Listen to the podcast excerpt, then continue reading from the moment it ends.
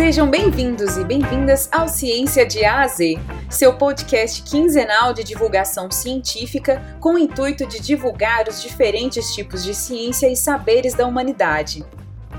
Iniciamos nossa campanha Adote um Cientista. Visite padrim.com.br barra ciência e ajude cientistas do Laboratório Mapinguari a realizarem suas pesquisas através do nosso podcast. Você pode começar ajudando a partir de um real.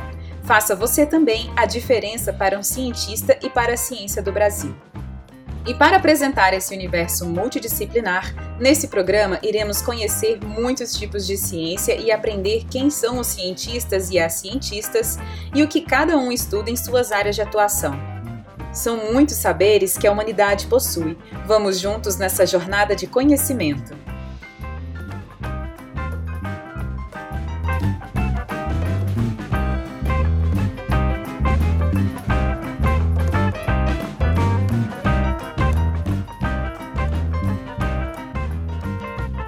Para conhecer a essência do ser humano, precisamos olhar para o passado e interpretar toda a jornada da humanidade. Só assim é possível aprender e melhorar nossos traços culturais e traçar metas mais otimistas para um futuro. A história é a ciência que estuda as ações humanas ao longo do tempo, através de rastros, escritas, fotos, livros e várias fontes que nos permitam essa jornada técnica ao passado. Nesse episódio, para falar dessa ciência tão instigante, eu conversei com o Dr. Alfredo Ricardo Silva Lopes, meu amigo e colega professor na Universidade Federal de Mato Grosso do Sul, e com a doutora Gabriela Miranda Marques, professora da Universidade do Estado de Santa Catarina. Bora para nossa conversa aprender sobre essa ciência fantástica que é a história. Eu sou o Diego Santana, seu host nessa jornada de conhecimento.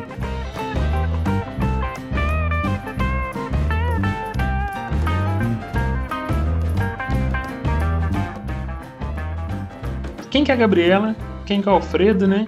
E como vocês se tornaram historiadores, né? Conta um pouquinho assim da formação de vocês, do treinamento e ideias também, porque vocês quiseram se tornar historiadores. Inicialmente, Diego, gostaria de agradecer o convite por estar participando no Ciência de AZ, especialmente ao lado da Gabriela.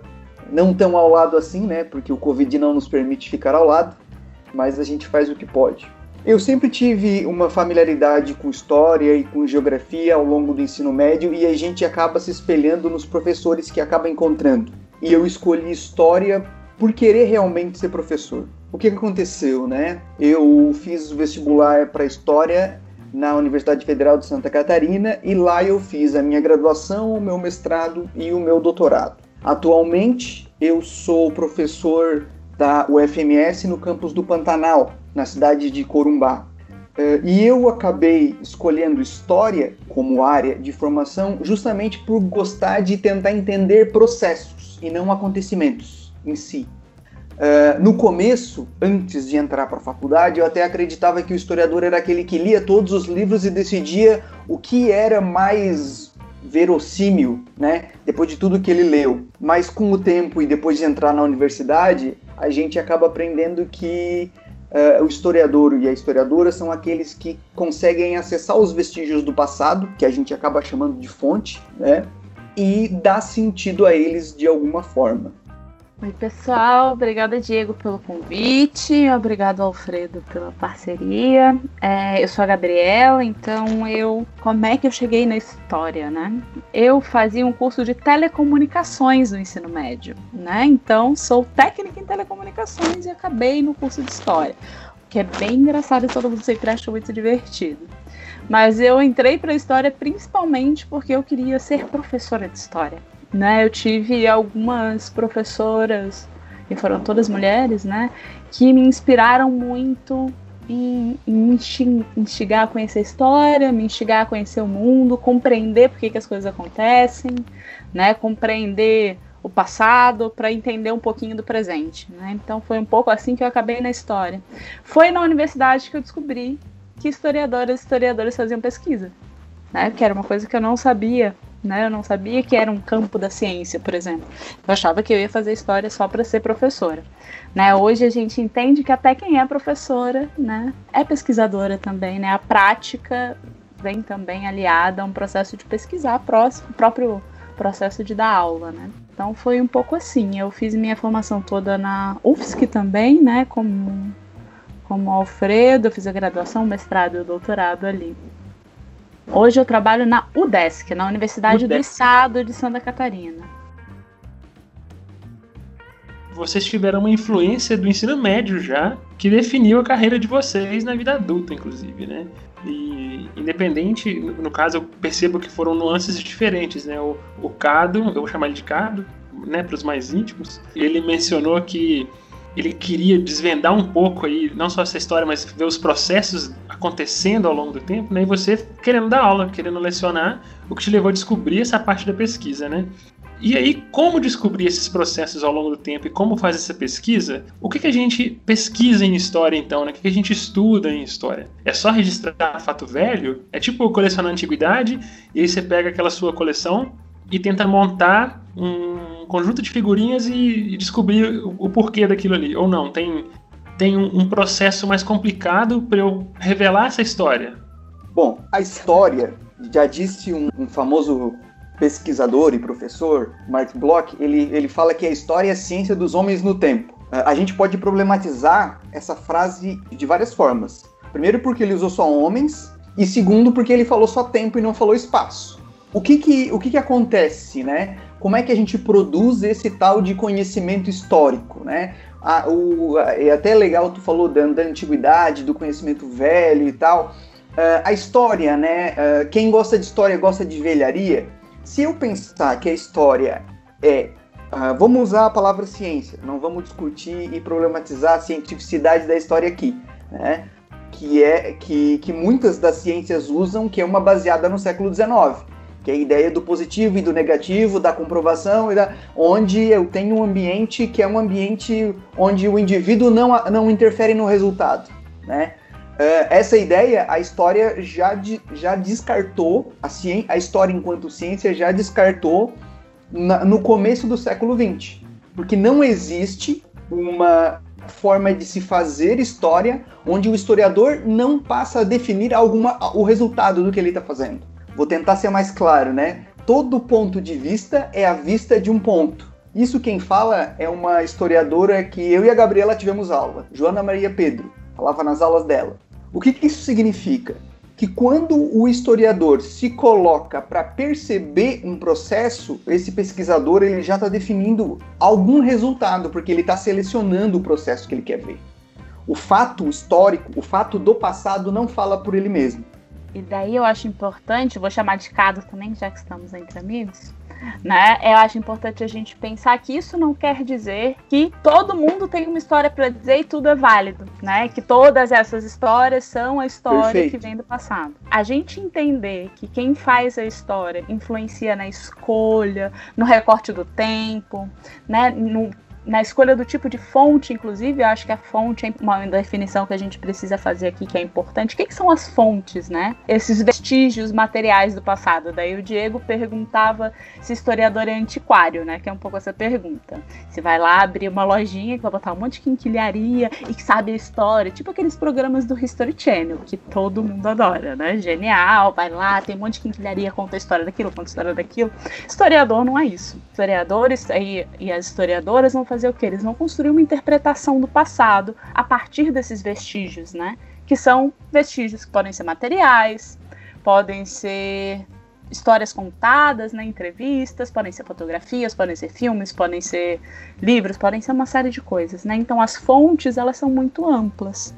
O que quer dizer que para eu fazer uma história a partir das fontes eu não posso inventar coisas. Então não vale tudo. Por mais que eu e o Cado, o mesmo mesmo recorte de fontes, que a gente pega as mesmas fontes, a gente vai escrever histórias diferentes. Porque eu trabalho com gênero e ele estuda meio ambiente. Né? Então a gente vai ter duas histórias diferentes sobre uma mesma mesmo escopo teórico, mesma quantidade de fontes, né? Mas mesmo assim, os dois vão estar tá prezando pela verdade histórica, né? Para esse ideal de verdade que interpreta as fontes, mas sem inventar coisas, sem colocar coisa a mais. Né? Então, e sempre trabalhando com isso, e isso tem a ver com a definição de ciência também, né? Que é trabalhar com os pares e com as avaliações dos pares das, da, das, da área, né? E essas leituras de outras pessoas sobre esse mesmo período. pegando esse ganchinho final que a Gabi colocou, é a avaliação dos pares, né? Por mais que eu me municie de um aparato teórico, metodológico, trabalhe minhas fontes, se os meus pares não validarem o meu trabalho, se eu não conversar com o campo historiográfico, o meu trabalho ele vai ter uma legitimidade que vai ser questionada.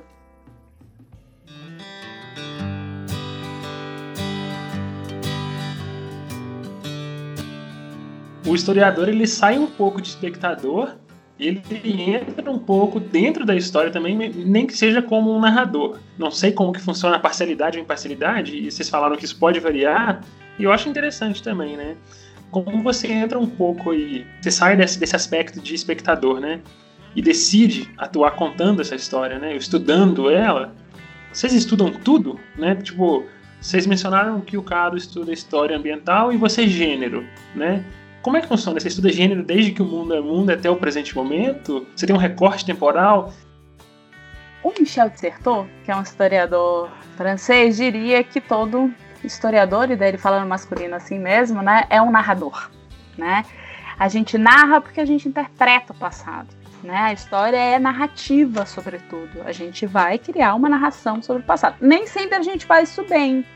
Às vezes os jornalistas vêm e escrevem sobre o passado melhor do que a gente, vendem muito mais, ficam aí famosos. Não quer dizer que eles que fazem essa verdadeira história do descobrimento do Brasil, a verdadeira história, né, como o Cabo falava, façam de fato história e muitos deles dizem que não fazem, né? Estão fazendo aí uma narração sobre o passado. Nesse sentido, quando a gente vai estudar história, a primeira coisa que a gente faz é pensar quando que a gente vai estudar, né? Veja bem, se eu não dou conta nem de lembrar o que eu comi ontem, imagina se eu vou estudar toda a história do mundo desde que o mundo é mundo, desde que a humanidade existiu.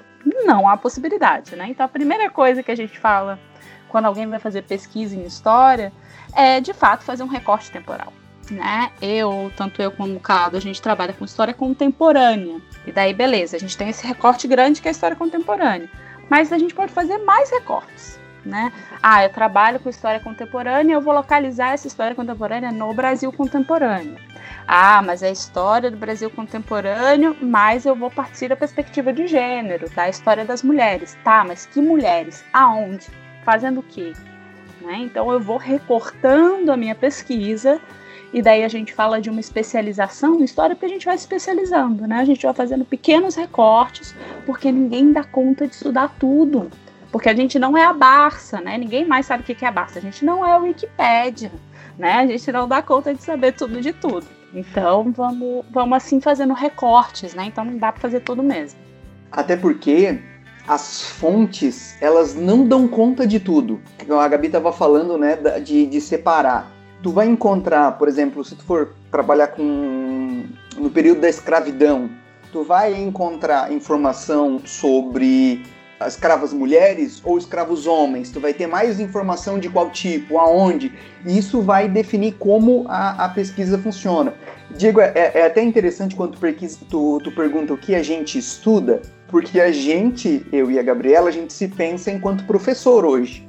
Mas numa graduação de história, a gente tem a disciplina, por exemplo, até é mal nomeada, pré-história, né? Tá, mas por que ainda o nome é pré-história? São as civilizações antes da escrita. Porque isso se parte da partir do pressuposto que uma civilização sem escrita não tem história.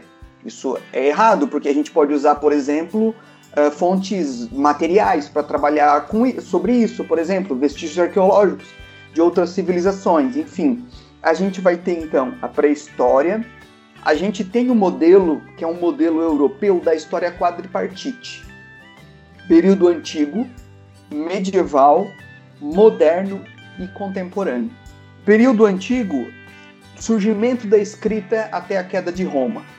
Período medieval, da queda de Roma até a queda de Constantinopla. E aí começa o período moderno.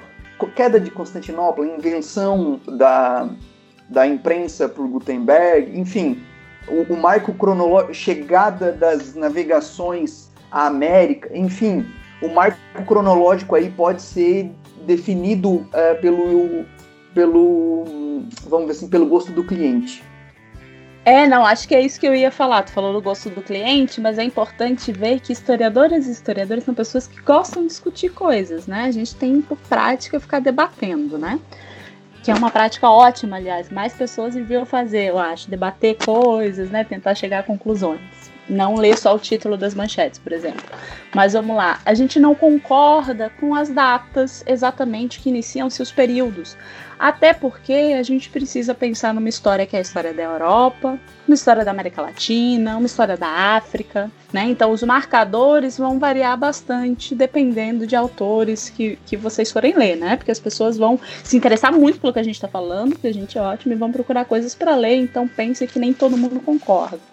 Sim, por exemplo, na Idade Moderna, que surge a partir de 1500 e vai até, o, até a, a queda da Bastilha né, na, na Revolução Francesa, a gente vai ter o ideal do humanismo, mas por outro lado, no nosso Brasil colônia aqui, a gente vai ter escravidão. Então, como é que eu tenho a ideia do homem como medida para todas as coisas no mundo moderno e entendo isso como uma periodização que pode, que deveria ser usada para todo mundo, quando num outro lugar eu tenho seres humanos sendo vendidos como mercadoria.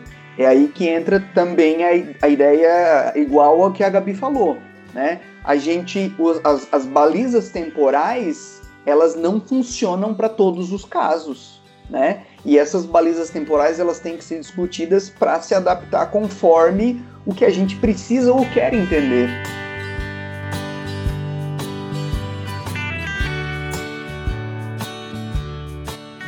Então tá bom, gente. Vocês mencionaram aí que tem vários recortes temporais e que podem ter diferentes consensos né, sobre quando começa ou termina um período e que eu, eu, sou o narrador dessa história também, eu, tenho que assumir esse papel e eu tenho consciência dele, sabendo ou não se isso vai ter uma influência ou não. Na verdade, acho que tem uma influência, né? Isso, isso é, é já assumido que existe uma influência desse narrador, né?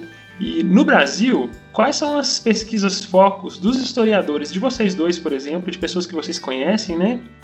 E tem jeito certo e errado de contar ou registrar essa história? Dentro da pesquisa em história, tem uma forma certa ou errada de contar essa história? O que, que as pessoas pesquisam no Brasil é muita coisa. Vamos lá, o que, que que, que a gente tem para saber o que, que as pessoas pesquisam. Acho que talvez é mais interessante dar aí as ferramentas para a galera investigar também, né, os departamentos. A gente tem muitos, eu ia procurar o um número, mas mais de 50 pós-graduações em História no Brasil.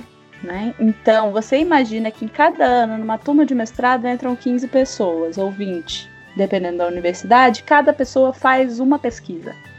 Então há aí uma amplitude de pesquisas no Brasil muito grande.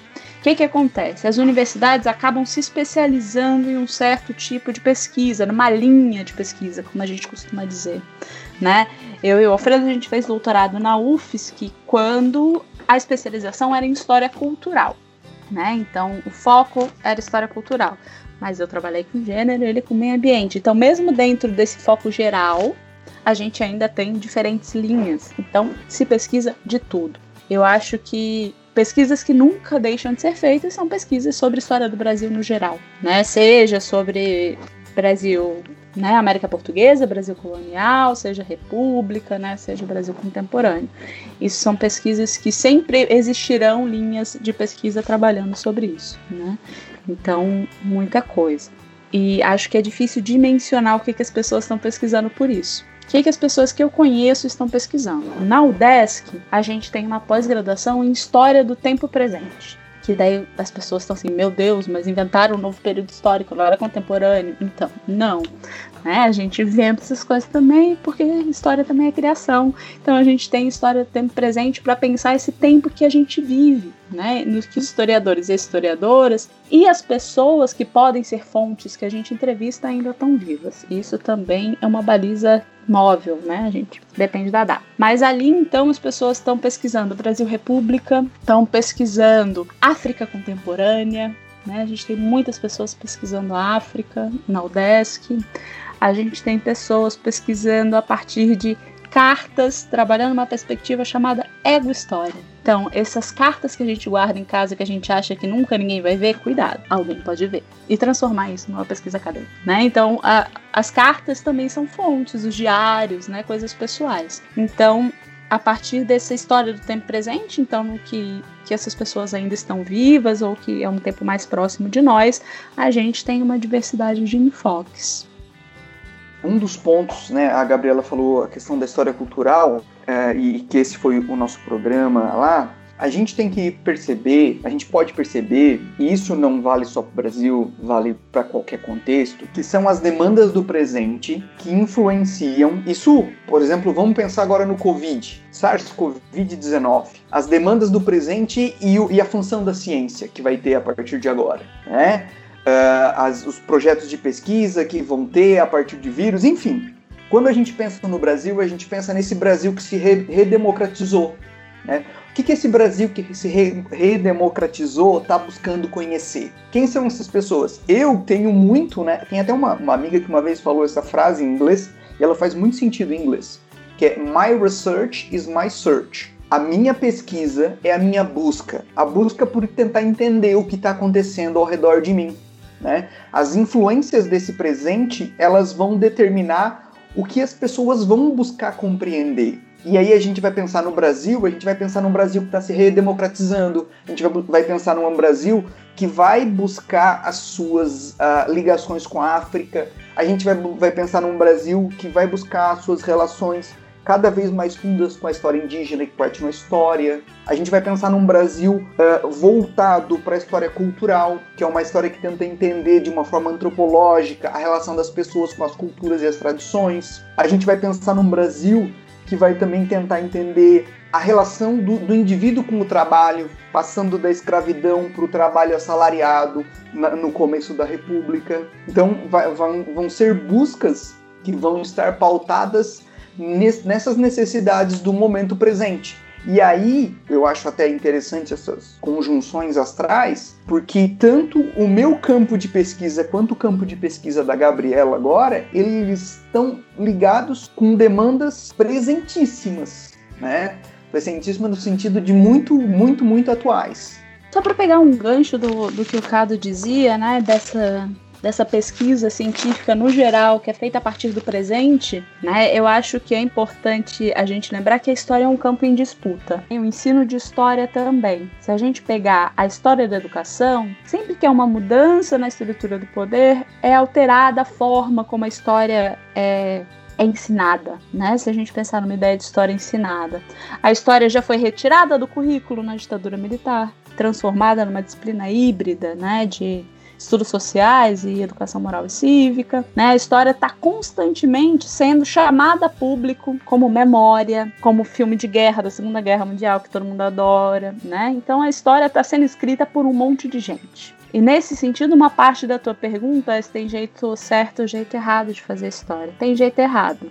Né? Jeito certo eu ainda não descobri exatamente qual é o jeito certinho, né? Mas o jeito errado a gente tem maior clareza, quando a gente torce um argumento, quando a gente faz criações e, e elocubrações, que é uma palavra que eu acho muito bonita, que é para dizer quando a gente inventa coisa em cima das outras coisas, né? Isso é fazer história de uma forma errada. Pegar algo que é um consenso historiográfico, o que é um consenso historiográfico? É algo que o campo e daí todo mundo que escreve sobre aquele período pesquisa um monte, passa a sua vida pesquisando, chega a um consenso. Há um consenso que houve escravidão no Brasil e esse regime escravocrata é fundante das relações sociais nesse país, né?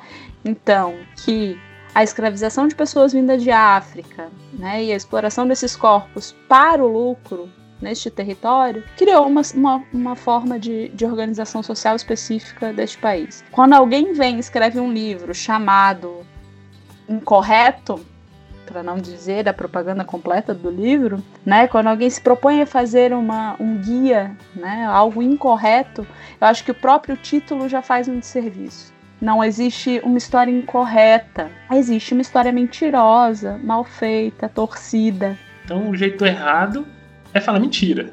Isso. O jeito errado é falar mentira.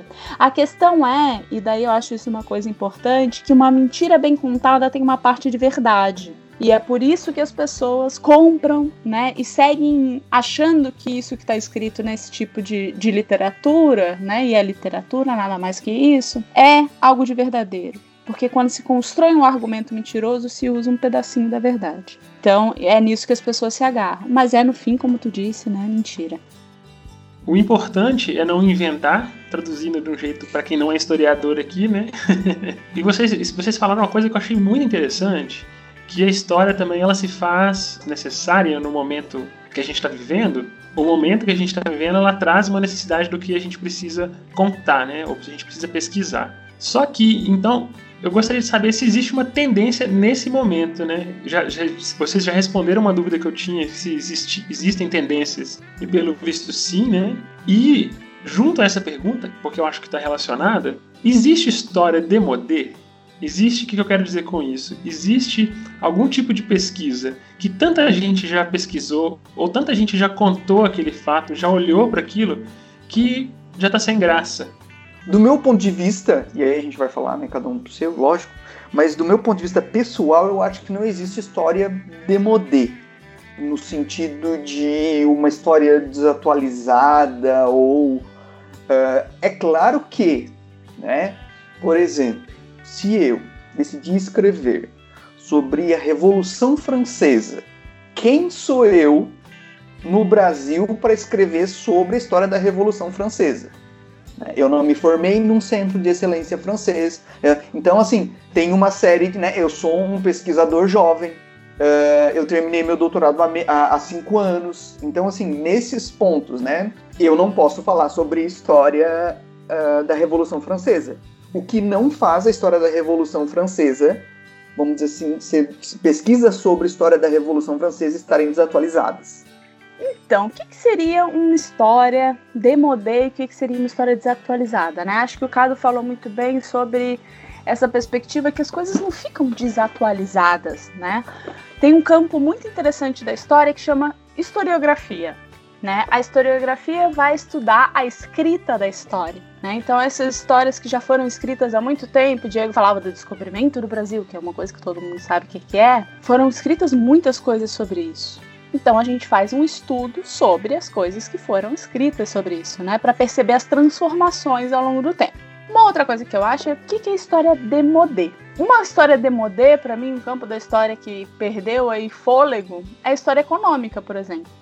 Durante muito tempo, as pessoas faziam pesquisas de história econômica. Você pegava um texto de história e era tipo um texto de economia. Tinha tabela, tinha gráfico, tinha né, variação de percentual, porque as pessoas faziam uma história com um nível muito grande de fontes, uma história mais serial e pensavam principalmente em aspectos econômicos ligados à sociedade. Essa é uma coisa que quase ninguém mais faz, né? Diminuiu muito. A USP, inclusive, tinha uma pós-graduação em História Econômica, que não tem mais, tem hoje em História Social. Eu acho que é um campo da história, não é que ninguém mais faça e quem faz é, é párea, é chato e está excluído né? Mas é que diminuiu muito o número de pesquisas nesse campo. Eu, uh, Gabriela, eu me pergunto uh, nesse ponto em específico, se assim, tá, a USP, por muito tempo, a USP e a UFRJ foram os únicos polos formadores de historiadores no Brasil, de doutores. E por isso a gente teve, num determinado momento, muito foco em história econômica, o que a gente não tem agora, porque agora, como tu mesmo falou, né, a gente tem mais uh, eh, 37 programas de pós-graduação. Então, nisso, o, o número de historiadores de história econômica, ele fica mais reduzido. E também a gente tem que pensar que naquele momento a gente tinha uma matriz teórica que era a matriz teórica marxista. Né? que se amparava basicamente nas questões econômicas. Uh, agora a gente tem diversas matrizes teóricas. E aí é uma pergunta que eu me faço. Eu sei que existem, antes a gente né, tinha essa matriz teórica marxista, quando ela é simplificada de, de uma forma, às vezes até errada, mas quando ela é simplificada, a gente é levado a crer que a economia dirige a vida. E hoje a gente já não pensa mais assim. Mas existe um espaço para economia na vida, de geral, e da vida da sociedade. Então, assim, então eu não consigo pensar a história econômica como demodê. Mas, enfim, Mas eu acho que seu argumento acaba por reforçar o meu, por quê? O fato de terem poucas pessoas fazendo, dela ter perdido o prestígio, demonstra exatamente que ela tá demodê. Ela não deixou de ser feita. Uma coisa demodê, ela não deixa de existir. Calça boca de sino, não deixou de existir. As pessoas É só verdade. deixaram de usar. É verdade, a calça boca de Tá cima tá. mais. Né? Então acho que, que o teu argumento reforça o meu e concordo.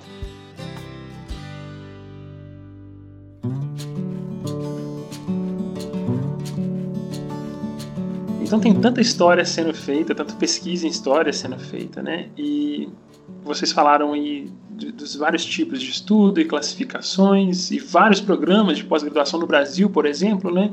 Eu sei que é uma pergunta meio difícil de responder, mas pelo menos assim no nível nacional talvez, né? Ou alguém que marcou muito. Existe um papa da área, alguém assim, pô, essa pessoa ela é muito relevante para qualquer historiador. Ou mesmo assim, se isso é uma pergunta muito difícil de responder, ou pelo menos alguém que inspirou ou inspira a pesquisa de vocês. Isso eu acho que também seria interessante para os nossos ouvintes. Na minha opinião pessoal, eu acredito que um dos grandes intérpretes, historiadores e intérpretes do Brasil foi o Sérgio Buarque de Holanda, o pai do Chico. Quando a gente começa a estudar o Brasil ah, republicano, a gente é levado a, a ler o Caio Prado Júnior, o Sérgio Buarque de Holanda e o Gilberto Freire. Gilberto Freire, do Casagrande Senzala. Obrigado, Gabriela. E aí a gente lê esses três, né? E eles são fundantes de uma forma de pensar o Brasil, né?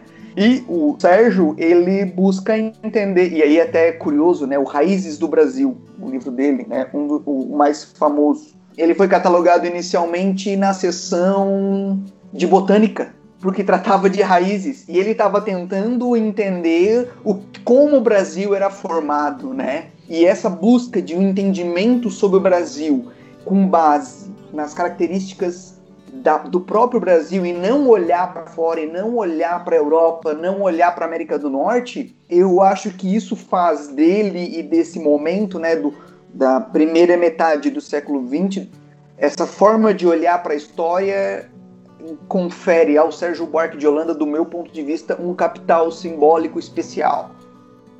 Então, acho que pensando a partir do que o Cado falou, né? Quem é a referência da área?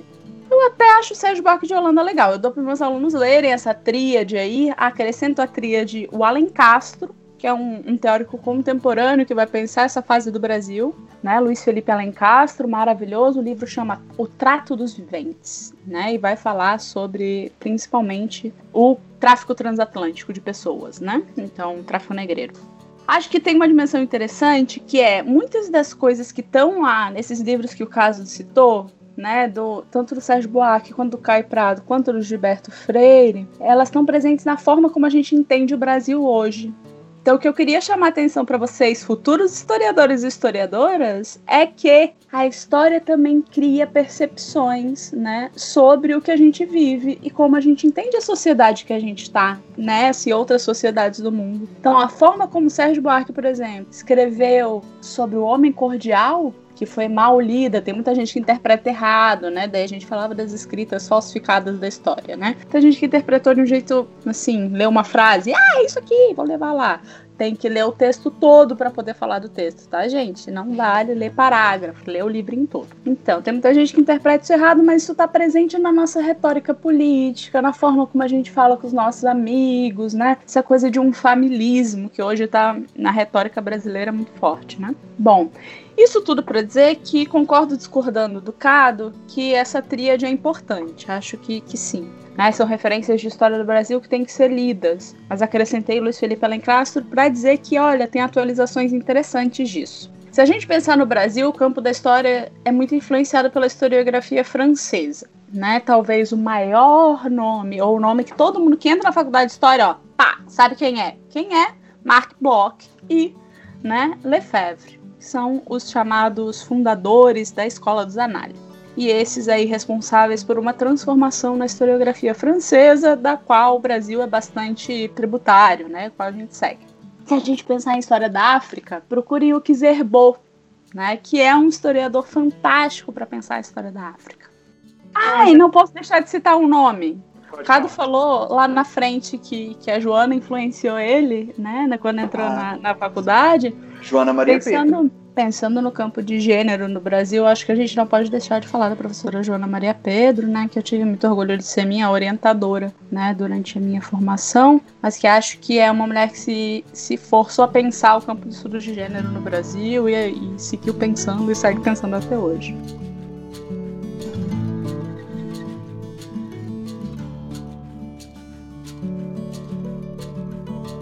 Muito bom. Inclusive, vou aproveitar se citaram a professora de vocês aí, porque minha pergunta agora é direcionada para você, Gabi. Eu acho interessante, e eu de fora dessa área de pesquisa, o que, que eu vejo? Eu vejo muitas professoras de história, me corrijam se eu estiver errado, eu tive professores também, né? Mas vocês mencionaram aí referências homens e professoras no ensino médio que deram inspiração para vocês. Mas da visão de uma mulher Gabriela, tem diferença de gênero nessa área da pesquisa, em ser uma historiadora, né? Como é ser uma historiadora? A ciência é masculina. Por quê? Porque a prática é tida como feminina. Né? Então, a sociedade e a ciência também são divididas entre o que seria um campo dos homens e o que seria o campo das mulheres. Por que, que eu estou dizendo isso? Porque tu falou das professoras na educação. A educação foi uma profissão que foi feminilizada. Quando que ela foi feminilizada? Quando ela perdeu prestígio. Não sou eu que estou falando, a Gabriela aqui falando nesse podcast. Quem é essa mulher que está falando, né? São grandes teóricas aí que estudam a história da educação no Brasil. Eu vou citar uma que é a Circe Bittencourt. Eu acho que vale a pena dar uma procurada, né? Ela vai falar aí sobre a história da educação no Brasil e como foi esse processo de feminilização da profissão que tem a ver com a expansão da educação. Então, quanto mais escola se faz, menos prestígio tem professores e professoras, mais mulheres entram na profissão. E daí a gente cria as universidades com suas pesquisas, como lugar de produção científica. Aí estão os homens. Então é como se as mulheres fossem lá e aplicassem aquilo que, que se escreve, né, que se pesquisa, e os homens fizessem de fato as pesquisas, fossem cabeças pensantes. Então acho que já dá para ver que tem toda a diferença. Eu acredito que as mulheres não podem fazer ciência? Muito pelo contrário. Né? Eu acho que sim, mas é importante que a gente perceba como as coisas se estruturam e são criadas. E isso é um, uma coisa da história também, né? Que a gente aprende a fazer na história. A gente vai buscando para trás para poder entender os processos e como eles se dão. Então, tem diferença em ser uma mulher que pesquisa história? Eu vou dizer que já teve mais. Né? Por quê? Porque já tiveram menos mulheres na universidade, menos mulheres fazendo pesquisa. Né? A luta, por exemplo, pelos estudos de gênero né? E daí eu quero lembrar para todo mundo que não é aquilo que aparece nos programas governamentais, né? Gênero é uma categoria de análise, né? É uma ferramenta pela qual a gente observa o mundo. O gênero é a lente do óculos. Eu que tenho miopia, sei que se eu mudo minha lente de óculos, eu enxergo as coisas de forma diferente. Se eu ponho uma lente com o gênero, eu consigo perceber as diferenças que estão nas sociedades atribuídas a homens e a mulheres, né? De como as formas, as coisas são construídas diferentes para esses dois. Nesse sentido, os estudos de gênero na universidade tiveram que batalhar muito para conseguirem ser entendidos como tipo de pesquisa válida e importante. Né? Até hoje tem gente que torce o narizinho, né? mas diminuiu bastante por conta da produção, por conta da seriedade das pesquisas. Nesse sentido, é diferente. É diferente porque muitas vezes as mulheres que estudam gênero, por exemplo, ficam fechadas no campo de gênero e não conseguem acessar outros grupos e pesquisas né, mais amplas, por exemplo, gênero e política, né? Em geral, elas acabam ficando no gênero e a política fica lá com o pessoal que estuda mais precisamente política. Fora isso, eu acho que não. A Michelle Perrault vai falar de uma escrita feminina, uma coisa que eu não, não concordo muito. Né? Essa ideia que homens e mulheres escrevem sobre coisas diferentes. Mas fato é que as perspectivas são diferentes. Né? Então, isso que o Cado falava do lugar onde a gente está, né? isso que hoje é chamado de lugar de fala, que é a subjetividade do pesquisador ou da pesquisadora, é diferente porque mulheres têm questões diferentes né? sobre, sobre a realidade do, do que homens, né? construídos como homens em uma dada sociedade. Deixa eu só fazer uma pergunta, então, que parece que parece ser estúpido não ter essa pluralidade de visões dentro da história. Porque se é importante esse ponto de vista do narrador, parece que é fundamental que eu tenha ponto de vista tanto de homens quanto de mulheres, quanto de qualquer outro tipo de categoria, de lente, talvez, como você disse, né? Sim, sim, e eu acho que, que é isso, né? Ah, eu não posso pesquisar sobre tal coisa porque eu não sou alguém de tal lugar. Pode, que a gente precisa entender que o lugar da onde a gente observa interfere naquilo que a gente escreve, né? Então todo mundo devia escrever sobre tudo para a gente poder ter aí diferentes né, perspectivas. Obviamente escrever sobre tudo com fundamentação, né, com pesquisa, com análise, com coisas sérias, né?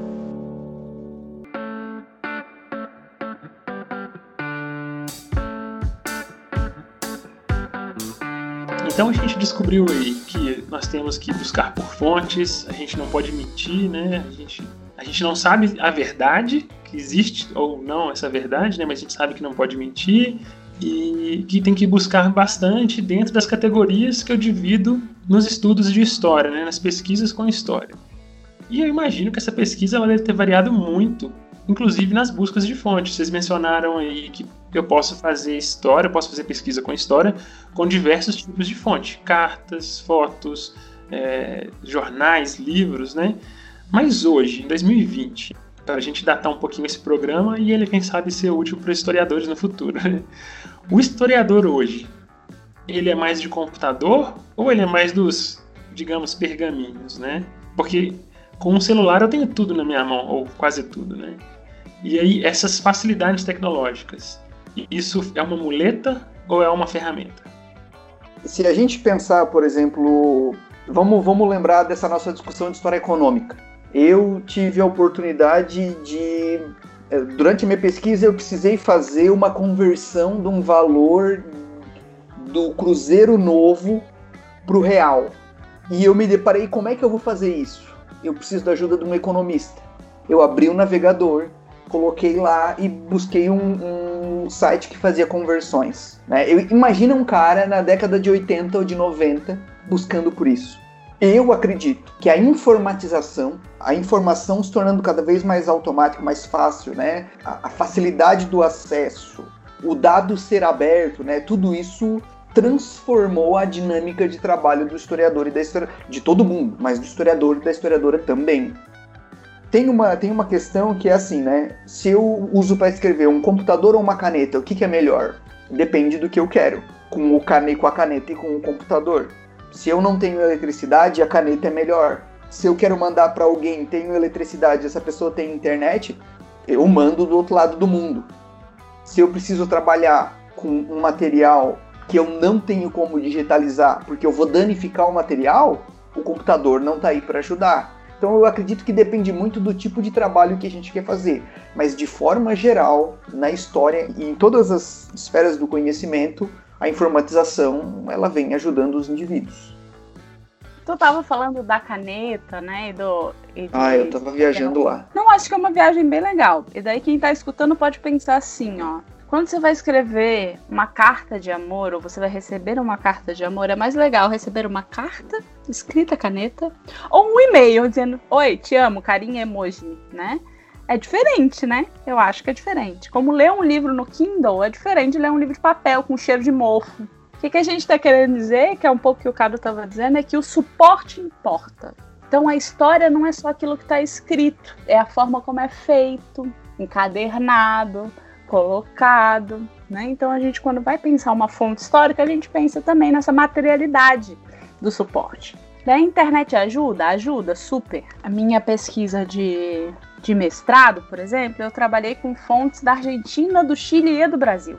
Grande parte dessas fontes eram jornais periódicos né, de, de movimentos feministas durante as ditaduras militares. Grande parte dessas fontes estavam disponíveis online. O que, que isso me poupou? Uma viagem, dinheiro, dinheiro do governo para pagar viagem, né? Uma série de coisas. Então, o acesso facilitado facilita também as possibilidades de pesquisa, né? Eu tenho acesso a muito mais coisa do meu quarto, então eu posso ler e reler. Mas uma outra coisa é você ir até o arquivo. Quando você vai até o arquivo, eu fiz isso também, né? Você vai até o arquivo, você acha outras coisas associadas a essa fonte, coisas que estão catalogadas juntas, uma anotação que foi apagada por alguém que digitalizou. E isso tudo também é história, né? Então a internet não substitui a pesquisa em arquivo. Ela ajuda, né, e colabora, mas também, né, tem suas limitações. E daí tu falava das fontes, eu fiquei lembrando de uma última coisa, porque antes eu falei do Mark Bloch, da Escola dos Anali. É importante lembrar que tinha uma época que a história só era escrita com documentos oficiais, né? Só o que o governo publicava que podia ser fonte para a história, porque só o que importava, né, era o que vinha dessas fontes que a gente chama de oficiais. Hoje a gente não trabalha mais assim, né? Então tudo que a gente produz é história, então esses arquivos são muito mais amplos do que os arquivos do bairro, da Biblioteca Nacional, né? A gente tem uma série de arquivos e isso, a internet se torna um novo arquivo, né? Eu conheço gente pesquisando no Instagram, por exemplo, né? O Instagram é um grande arquivo da história. Tudo que vocês fazem fica marcado, pensem nisso. Então, assim, é, a tecnologia ajuda, mas ela não substitui, né? Eu acho que dá para sumarizar dessa forma, né? Mas como a gente tem tanta informação hoje e muita coisa, né? eu fico feliz de escutar isso, que tem muito mais historiadores hoje, se formam muito mais historiadores hoje do que 50 anos atrás. Então são muito mais cabeças narrando, pensando, pesquisando história, né? E para fazer um corte espacial, né, e facilitar, pode ser talvez no Brasil que seja mais fácil para a gente pensar em como responder isso. Mas qual foi a maior evolução dentro da área de pesquisa com história, dentro da história? Teve as maiores mudanças de interpretações, ou não teve? né? Ou foram apenas reinterpretações ou ou não, realmente teve uma mudança de paradigma que isso era pensado de uma forma e hoje a gente pensa de outra. É, se eu puder começar, eu fico com o final da minha fala anterior. Né? Eu acho que a percepção sobre o que é fonte foi a principal mudança no campo da história.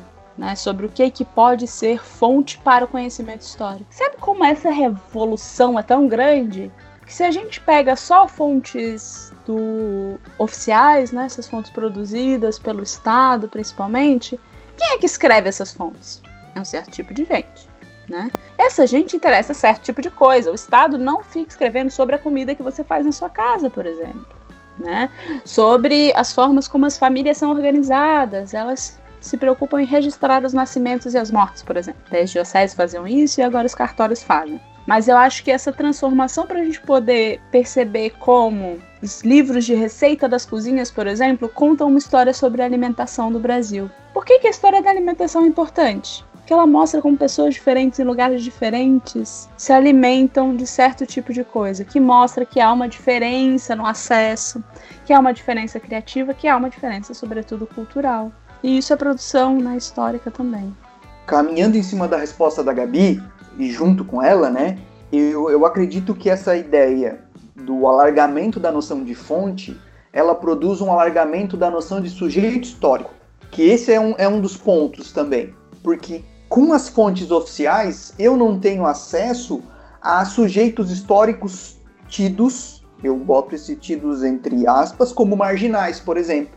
Né? É, com as fontes oficiais, eu não tenho acesso a depoimentos dos indivíduos. Por exemplo, né, eu trabalhei com, com memórias de desastres no doutorado, desastres socioambientais. Muitos desses, muitas das memórias desses indivíduos que viviam nessas regiões né, no sul do, de Santa Catarina, que foi onde eu trabalhei, é, é, a fala das pessoas ia contra o que estava escrito nos manuais das empresas agropecuárias, né, das, da, das empresas de extensão rural, por exemplo. É, sobre a degradação ambiental produzida pela, pela agricultura a partir da década de 70 em Santa Catarina e no Brasil como um todo a partir da, moder, da, da modernização agrícola. Ter acesso a essas experiências individuais dessas pessoas que não estão ligadas a órgãos governamentais foi fundamental para meu trabalho, né? porque eles também são sujeitos históricos. Né? Então, com o alargamento da ideia de fonte, do vestígio, eu tenho um alargamento da ideia de sujeito. E é aí que a história fica cada vez mais repleta de tanto de subjetividade quanto de papel, quanto de espaço, e eu consigo ter acesso a diversos pontos de vista das mais variadas pessoas. É consenso que a gente sabe que quem se forma em história, um mercado de trabalho é ser professor. E a primeira coisa que muita gente pensa sobre a história é isso. Inclusive foi um dos motivos que eu quis trazer, demonstrar outros tipos de ciência para deixar claro que pesquisa, e que pesquisa em diversos tipos de, de áreas de atuação, né, elas estão por aí, que a gente não faz a mínima ideia. Né? E aí, então, eu gostaria de saber de vocês dois que são dois doutores em história, como é que é o mercado de trabalho, né? E quais são os locais que contratam os historiadores, né? Esse profissional que pesquisa história, né? Ou que se forma em história. Uma coisa fantástica para a gente falar agora é que a profissão historiador não existe, pelo menos no Brasil. Desde 2007, se não me engano, vinha tramitando um projeto, ou 11, vinha tramitando um projeto no, no, no, Congresso e no Senado, indo e voltando, regulamentando a profissão do historiador. E, e era um projeto bem amplo, porque assim, é, o que, o que é um historiador?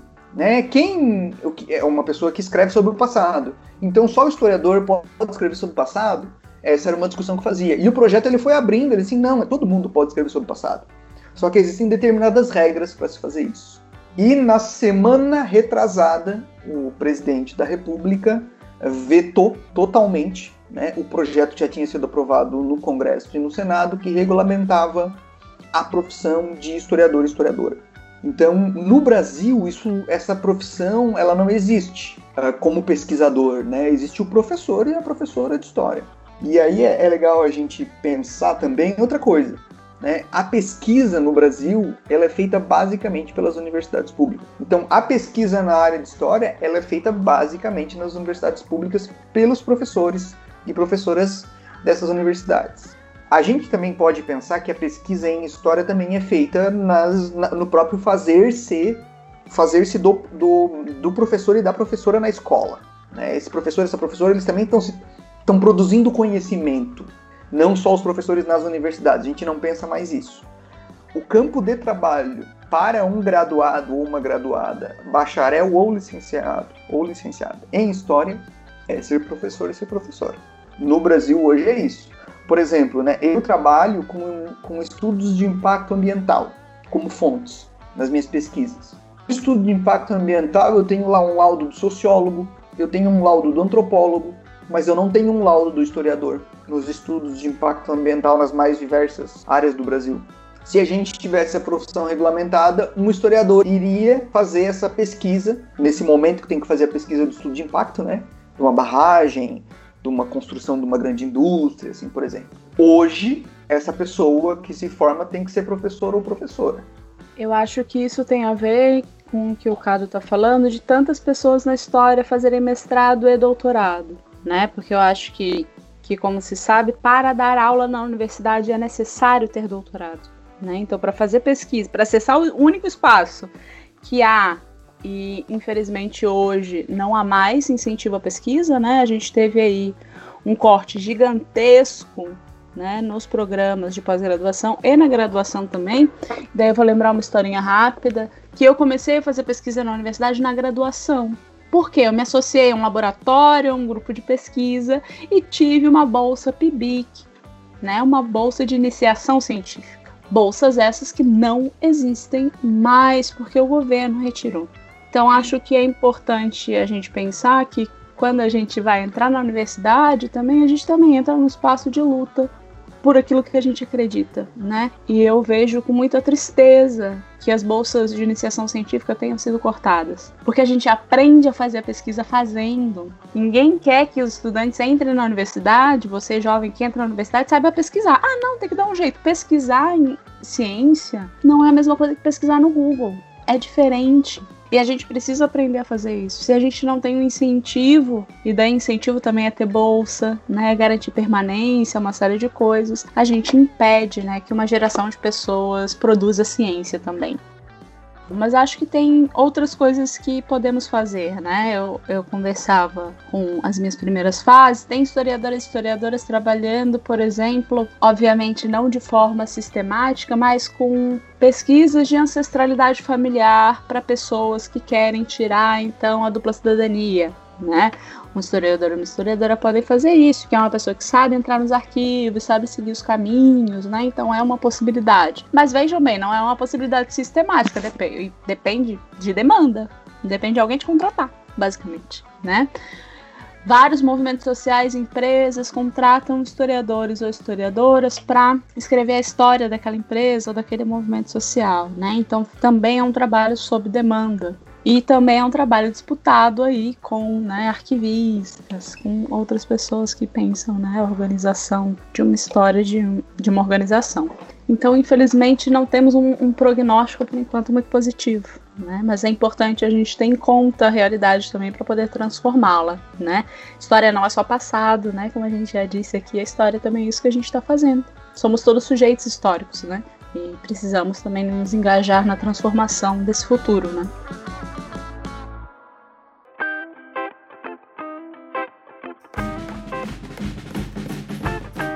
Gente, concluindo aqui a nossa entrevista, gostei demais da conversa, foi assim, super esclarecedora. Desculpem a piada de mau gosto, mas eu acho que a gente está fazendo história, mostrando que tem pesquisa em história e que o quanto que ela é importante também, né? Para finalizar, eu queria que vocês indicassem assim alguma leitura, né, filme, livro, qualquer coisa, ou de cultura pop, né, um documentário, para inspirar as pessoas ou que inspirar, inspirou vocês a serem historiadores, né? E depois eu gostaria de saber alguma coisa também, assim, qualquer indicação para ajudar a passar essa quarentena. Eu vou começar então com algumas indicações maravilhosas das obras do cinema contemporâneo. Eu acho que a primeira coisa que a gente tem que se dar conta no contexto que a gente está, né? A gente está gravando isso aqui no meio de uma pandemia, no qual, se você não está em casa, você deveria estar, é se dar conta de que a gente não consegue ler tudo do jeito que a gente lia. Então, acho que o que eu tenho feito e me ajuda muito é ler literatura literatura é história, né? E pode ser fonte, como a gente disse, para pensar a história. Né? Porque não só leva a gente a outros mundos, mas também faz a gente pensar, né, sobre quem escreveu, quando escreveu e por quê. Eu gosto muito do 1984, do George Orwell, não só porque eu nasci nesse ano, não façam as contas, né? Mas também porque é uma distopia muito interessante para pensar o tempo no qual ela foi escrita e para pensar o tempo presente. Quem é Orwell? Por que, que ele escreve, né? Para quem que ele está escrevendo? Por quê? Acho que essas perguntas que eu fiz agora são as perguntas da história. Quem, por quê, como, para quem? A partir de hoje em diante, vocês vão pensar nisso sobre tudo. E tudo é história, né? Então, tudo que vocês pegarem para ler, para ver, pensem nisso. Isso faz a gente localizar essa fonte, esse vídeo do YouTube, esse filme que eu assisti no meu no negócio de streaming, né? Pensar ele no seu tempo porque em 1950 a gente não produzia o mesmo tipo de filme que hoje. E eu vejo, olha, bastante filme e bastante né, seriado também, eu sou bem viciadinha. Um filme muito bom que eu vi recentemente, que tem uma nova perspectiva sobre a Primeira Guerra Mundial é o 1917. Eu acho que é um filme interessante para pensar um aspecto mais humano da guerra. Eu acho que a história vem se reinventando, é importante pensar não só as grandes batalhas, né, mas também esses aspectos cotidianos. Narradores de Javé do cinema. Narradores de Javé é fantástico, é muito bom. Para pensar aí uma história que é produzida por nós, né? Eu acho que Bacurau também retomou um pouquinho do que é essa história contada pelo próprio povo, né? E, e o que, que é a produção da sua história. Vale pensar no cinema nacional aí, gente. Aproveitem a pandemia para assistir cinema nacional. Se você está pensando em fazer história, veja o canal do YouTube Leitura Obriga História, que é o canal feito pelo Iclis aqui de, de Santa Catarina, né? E é um canal que tem conteúdo de qualidade sobre história. Tem o Tempografia também, que é um canal de uma professora da UDESC, da Ana Luísa, que também pensa sobre a história. Leiam literatura, né? Independente da área da ciência que a gente vai querer entrar, a gente vai acabar tendo que escrever mais cedo ou mais tarde, né? Ler ensina a gente a escrever também. Leia na medida do possível. Eu vou falar só mais algumas coisas porque eu falo demais, mas porque eu fiquei me sentindo uma má feminista duas coisas. A primeira é um filme que tem aí nas plataformas de streaming, que é o Estrelas Além do Tempo, que fala sobre as mulheres no programa da NASA. Se vocês não viram esse filme, vejam. Né? É interessante para pensar a questão racial, como havia segregação racial nos Estados Unidos, que não houve da mesma forma no Brasil, mas houve também. Né? Interessante para a gente pensar também aqui o nosso, nosso país, sobre as mulheres, né? os desafios que elas enfrentaram por ser mulheres. É um filme incrível, uma superprodução então vale a pena. Um livro que eu li recentemente que eu gostei muito é de uma escritora que se chama Ia Gatsby e o livro chama A Caminho de Casa. Esse livro conta histórias de várias gerações a partir da ascendência feminina de várias mulheres, que começa lá na África e termina lá nos Estados Unidos, né? Então, em cada capítulo ela vai contando uma geração que se passa e a gente consegue pensar esses links da história, né? Isso como lugar é importante, como ascendência é importante, é um livro genial para pensar, né? Aí as trilhas da história também, as nossas próprias histórias de vida. Acho que vale a pena eu vou falar de distopia também. Eu estou com um projeto de pesquisa que eu trabalho com as distopias literárias, né, da segunda metade do 20 em diante, e tem uma distopia brasileira muito legal para a gente ler, que é o Não Verás País Nenhum, do Inácio de Loyola Brandão. É um livro fantástico, foi premiado na Itália, e é um livro que conta uma história de um Brasil devastado uma história de um Brasil que sofreu com problemas de energia nuclear, destruição, é, destruição do mar. O Inácio de Loyola Brandão ele está olhando para as questões ambientais e aí isso está diretamente ligado ao que a Gabi falou, né? A literatura ela funciona como fonte para a história porque a gente pode olhar como o autor pensava um mundo naquele momento e como ele pensava a distopia. Diferente do Orwell que escreveu em 47, quando o Inácio Loyola Brandão escreve o seu, o seu romance, O Não Verás País Nenhum, a distopia é uma distopia ambiental, não é uma distopia mais de controle, uma distopia uh, unicamente política. Ela também é política, porque o protagonista desse romance ele é um professor de história. Curiosamente, um professor de história que trabalha numa repartição pública, porque ele não pode mais ser professor de história, conferindo números, o que um professor de história não faz, né, necessariamente. Então, não verás país nenhum é um, é um belo soco no estômago. Eu diria que é uma distopia que vale a pena ser lida. E em termos de filme, ele é um filme que, que traz a busca de um pai e um filho para tentar chegar no litoral, dentro de um mundo distópico onde tudo está destruído e as pessoas disputam recursos naturais e disputando recursos naturais elas se propõem a matar uns aos outros, né? Esse filme ele é pautado no livro A Estrada do Cormac McCarthy, que foi lançado em 2007. O livro e ganhou e foi, foi premiado também em 2007. É um filme pesado, né? Entretanto, é um filme bem legal que dá para pensar a questão ambiental, dá para pensar Questão de gênero, porque tem a masculinidade presente o tempo todo. O pai não fala com o filho, essa coisa da masculinidade como o lugar do silêncio e o silêncio como essa como o natural do homem. Então, é um filme e um livro que eu indico para todo mundo. Eu indicaria o livro ainda, eu indicaria não, eu indico, né, o livro A Ferro e Fogo do Jerry Diamond, que é um dos historiadores ambientais, né? Ele é um biólogo que escreve história, então ele é um historiador ambiental estadunidense. E ali ele destaca, ele tenta descobrir por que, que o desenvolvimento da humanidade se dá de forma diferenciada nos mais diversos continentes. Né? Ele tenta explicar por que, que uns, um continente é mais rico que o outro. Por que, que umas pessoas dependem dos gadgets, dos telefones e outras não por que, que uma pessoa consegue sobreviver na floresta e outra não?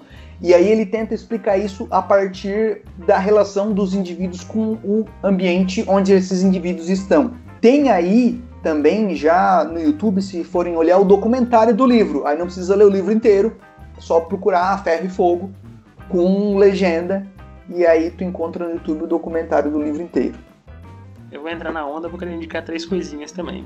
Tem na Netflix um documentário que chama Guerras do Brasil, é um recorte super rápido, muito curtinho, mas eu acho que para quem tem pouco tempo, é uma dá uma ideia muito boa assim das guerras que a gente teve e de coisas que a gente alguns anos eu não imaginaria que consideraríamos guerra.